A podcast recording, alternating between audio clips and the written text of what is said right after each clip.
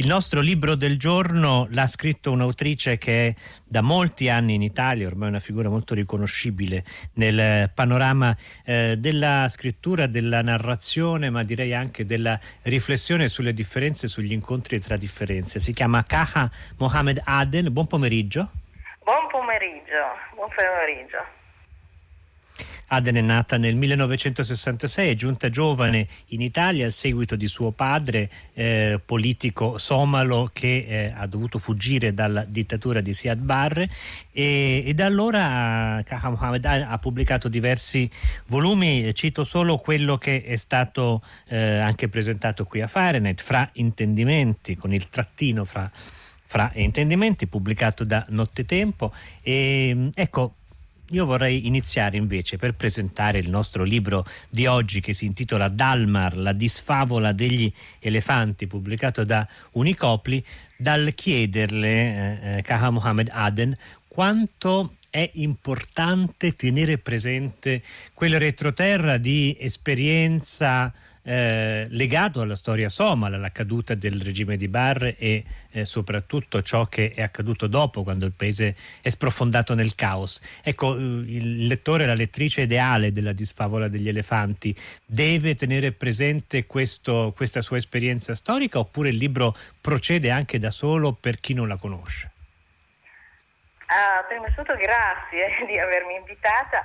Il, il libro, la, la, la, retro, cioè, la storia somala, quella più recente, è centrale, devo essere, eh, per, per, per, è quello che io volevo raccontare. Dunque nel 1991 in Somalia abbiamo, um, è stato cacciato il, la, il dittatore Siad Barre e, ed è, um, i, i ribelli, quello che hanno cacciato, avevano, hanno effettuato una polizia clanica una questione eh, di cui i somali non ne parlano e, e neanche il mondo eh, ne parla, per quello anche come dire, eh, ambientato una, in una isola il mio racconto, perché, proprio perché la Somalia è stata isolata.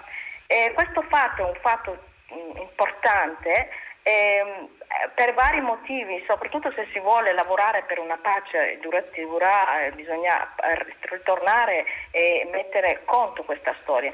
Quindi ehm, questo ehm, è un, un racconto eh, che tiene conto varie storie, per quello ho scelto anche la favola perché mi dava questa possibilità, eh, perché la favola è abbastanza plastica, eh, convogliare diverse storie e che possano avere anche diversi piani di lettura. Uno dei piani di lettura centrale è questa, questa, questo fatto che è capitato in Somalia eh, nel 1991 e che ha influenzato tutto quello che è venuto dopo e questo caos che noi viviamo da 30 anni ormai, eh, quasi 30 anni ormai, eh, senza legge, dove, mh, tutti, eh, dove, non vogliono, dove non si parla quello che è successo, proprio perché non si, vuole, si vuole mantenere e perpetuare quello, eh, quello che, la, le posizioni che hanno raggiunto eh, quelle che dominano attualmente in Somalia.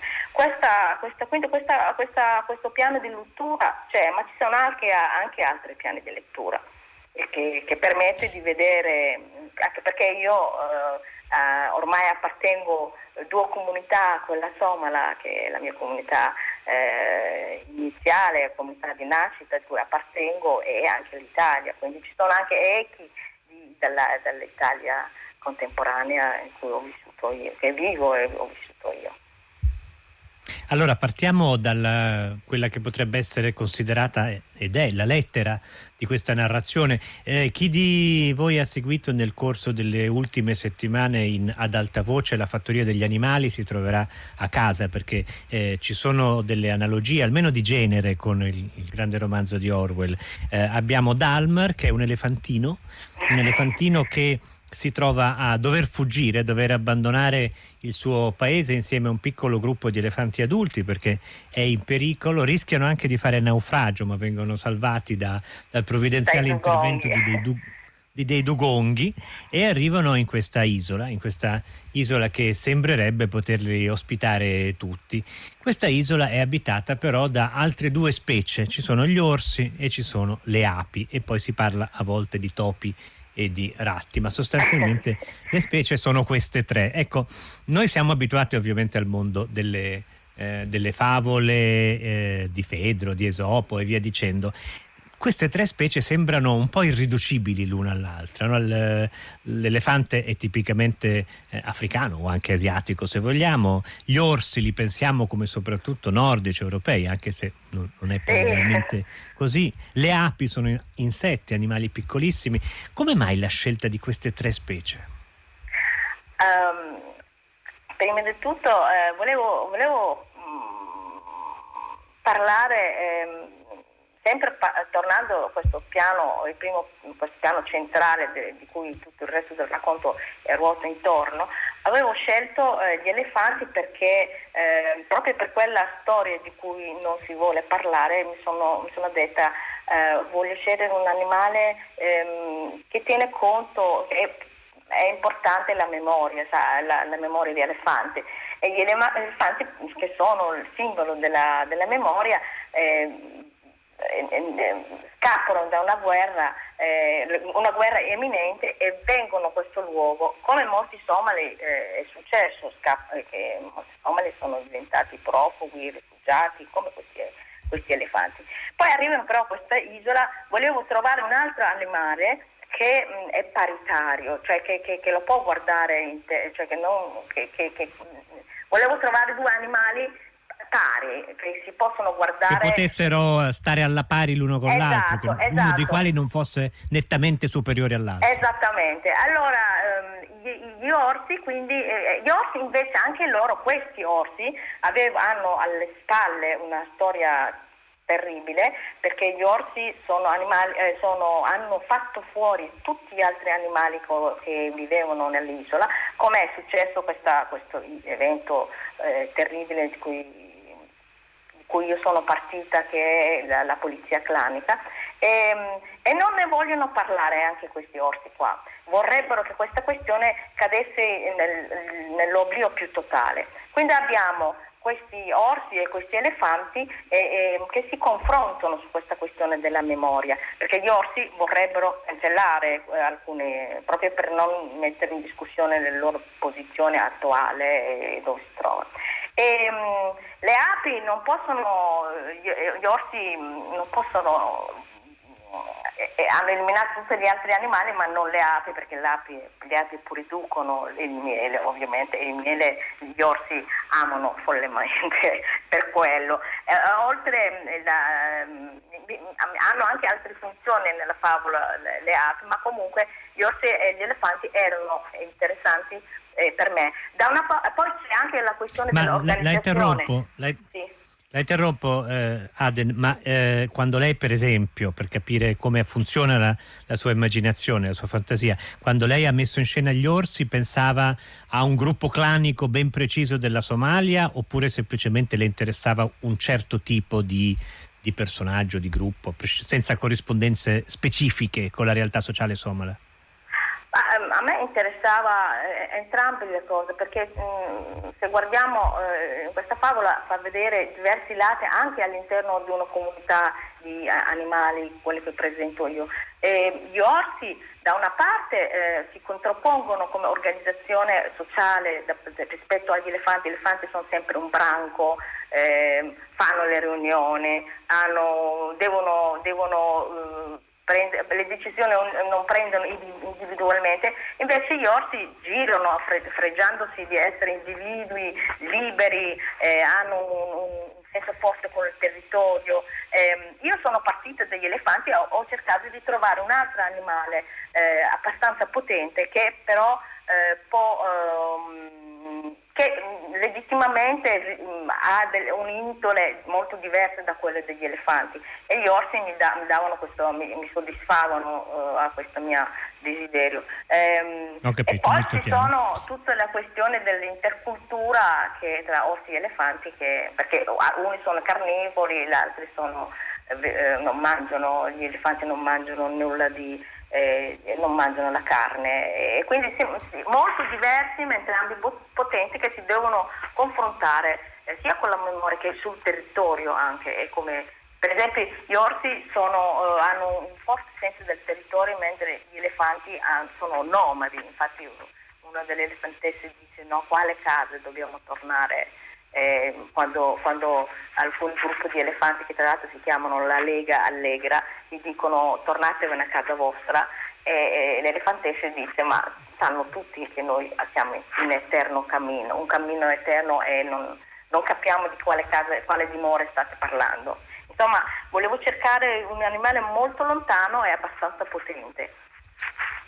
In fondo questa è la storia di come nonostante tutto, tra mille difficoltà e, e, anche facendo i conti con la storia, si impara a convivere, perché eh, questo possiamo dirlo, gli elefanti e gli orsi alla fine troveranno un modus vivendi che gli permette di, di, di essere entrambi in qualche misura padroni di questa isola. Ora, in tutto questo è molto importante Dalmar. È un personaggio eh, vitale, allegro, tanto che a un certo punto, quando gli elefanti devo, devono andare a un pranzo ufficiale dagli orsi, qualcuno dice ma dobbiamo portare Dalmar anche se è un cucciolo, quindi si potrebbe pensare che possa rimanere a casa magari sorvegliato, perché se non c'è Dalmar non avrà vita il nostro incontro. Ecco, qui c'è un elemento di speranza nelle giovani generazioni da parte sua? Esattamente, esattamente. Eh, la, la, nuova generazione, che siano orsi, che siano elefanti, eh, prima di tutto eh, il primo incontro, il cucciolo Dharma incontra Dritta, che è un'orsetta nell'eccezione, dritta nell'eccezione più perspicace, una orsetta e, e lei, Dalmar, ehm, lei non lo riconosce eh, come un animale perché non ha mai visto un, un, un, elefante, non lo riconosce, pensa che sia un, un sasso, gli salta addosso e, e, e, e, poi capisce che è una cosa viva e gli dice ma allora sei un essere vivente, lui dice certo sono Dalmar e fa tutto il suo eh, racconto della sua discendenza eh, nobile. Però eh, quello che io volevo far notare è che Dalmar quando lascia la sua comunità si, sente, si vergogna delle sue eh, orecchie troppo eh, sproporzionate rispetto agli altri cuccioli elefanti. Eh, quindi tiene sempre in basso le orecchie, non alza mai perché, eh, perché, se ne vergogna. Però quando incontra la dritta, dritta non lo vede come ehm, non lo vede come una cosa brutta eh, le sue orecchie, anzi lei eh, eh ride, si, rende, è divertita dal suo, dalla sua proboscide e, ehm, e lui diventa felice questo nuovo sguardo eh, di essere arrivato a un posto dove eh, la grandezza delle orecchie non è assolutamente né riconosciuta né, né, né, né vista proprio. E quindi eh, le nuove generazioni possono vedersi delle cose eh, reciprocamente in un nuovo modo, in un nuovo modo possono guardarsi con un nuovo sguardo e, mm, e soprattutto sia la madre, mm, le due madri, sia la, sia la zia e la madre di Dharma del cucciolo, eh, che è la mamma di Dritta, la, la orsa bruna, eh, cercano mm, sempre di non coinvolgere eh, delle questioni mh, terrificanti dei, degli adulti, in modo che i, i cuccioli possano progettarsi in un nuovo modo, eh, visto che sono costretti a vivere tutti quanti nella stessa isola. Cioè cercano di comportarsi, di proteggere i ragazzi di questioni ehm, pregiudizievoli, di giudizi ideologici nei confronti dell'altro. Eh, ha citato un personaggio interessante, la madre di Dalmar, questa Bilan detta Narges. e tra l'altro eh, Kaha Mohamed Aden nella introduzione a Dalmar, la disfavola degli elefanti pubblicato da Unicopli, offre una sorta di chiave di lettura dei nomi dei personaggi e sottolinea che Narges in persiano significa narciso. Ecco, questo eh, personaggio di questa madre eh, distratta eh, vanitosa, che esattamente al contrario di sua sorella, che è il capo della comunità degli elefanti, ecco invece, invece Bilan o Narges non è assolutamente in grado di comandare, non è in grado né di obbedire né di comandare. Esatto. Eh, è un personaggio che lei considera in qualche modo l'incarnazione tipica di un eh, problema nelle comunità che intende raccontare?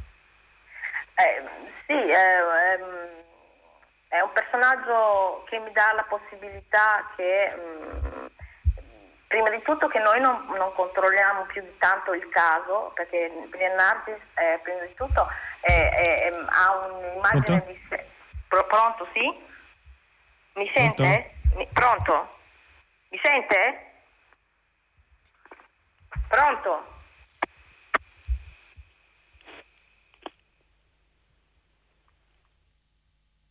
Pronto?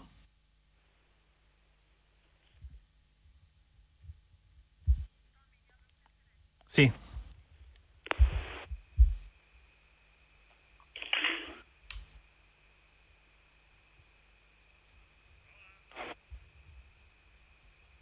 Pronto?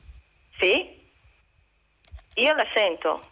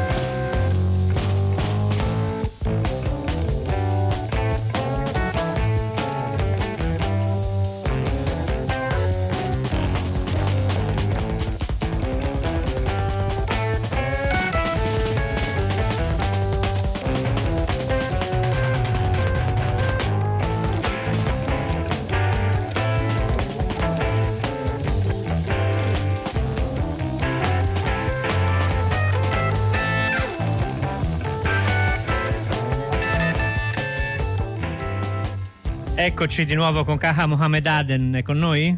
Sì, sì. Mi scuso, la Prego. conduzione a distanza a volte comporta di queste, sì. di queste, difficoltà, siamo pur sempre in periodo di pandemia. Allora, ehm, stavamo parlando della, della, disfavola degli elefanti, questo romanzo, il titolo è Dalmar, voglio ricordarlo, pubblicato da Unicopli. Cerchiamo di riprendere il filo del discorso, Aden. Sì. Ehm, stavamo parlando del personaggio di Bilan, la madre di Dalmar la madre di Dharma.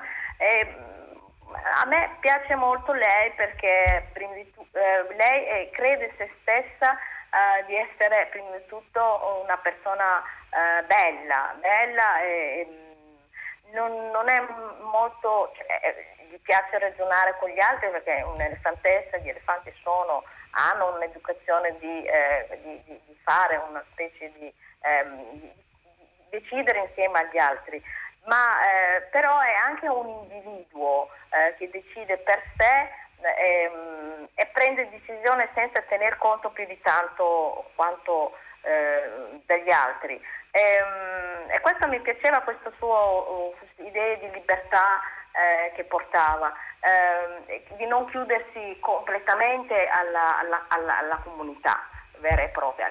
lei assomiglia molto alla, all'altra, all'orsa bruna, che anche lei è un, un personaggio molto abbastanza anarchico. E, mi piaceva... Del resto questo è una narrazione in cui i personaggi più violenti, Roby, Malun, oppure i topi e i ratti che sembrano essere delle immagini degli occidentali che eh, invece di affrontarsi direttamente per paura di una guerra nucleare spostano il conflitto in Somalia. Ecco, però invece di occuparsi di questi a me sembra che lei interessino soprattutto i, i personaggi che magari non hanno un odio verso l'altro ma semplicemente un pregiudizio. Sì, Ehm, forse, forse, è un tema che le sente più vicino o più importante?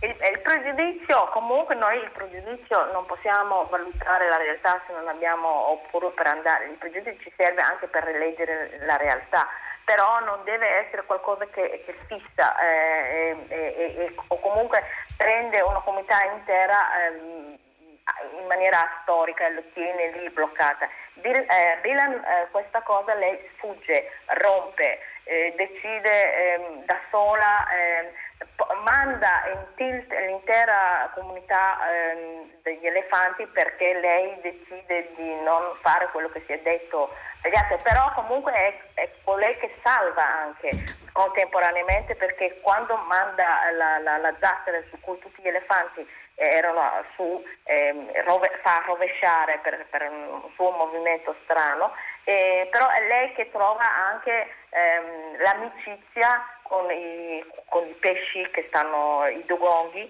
che, che, che salveranno gli elefanti. Quindi lei è una, un soggetto eh, che, che, rompe le righe sempre, e, e senza mai però senza mai abbandonare la comunità e c'è molta attenzione per questa dimensione, eh, le piccole dinamiche delle comunità che si confrontano o che si giudicano, per esempio la pressione posta sul numero degli elefanti. Quanti sono esattamente? Una pressione che di per sé sembra avere qualche cosa di razzista. Quando, quando sai il numero c'è la forte tentazione di ridurlo.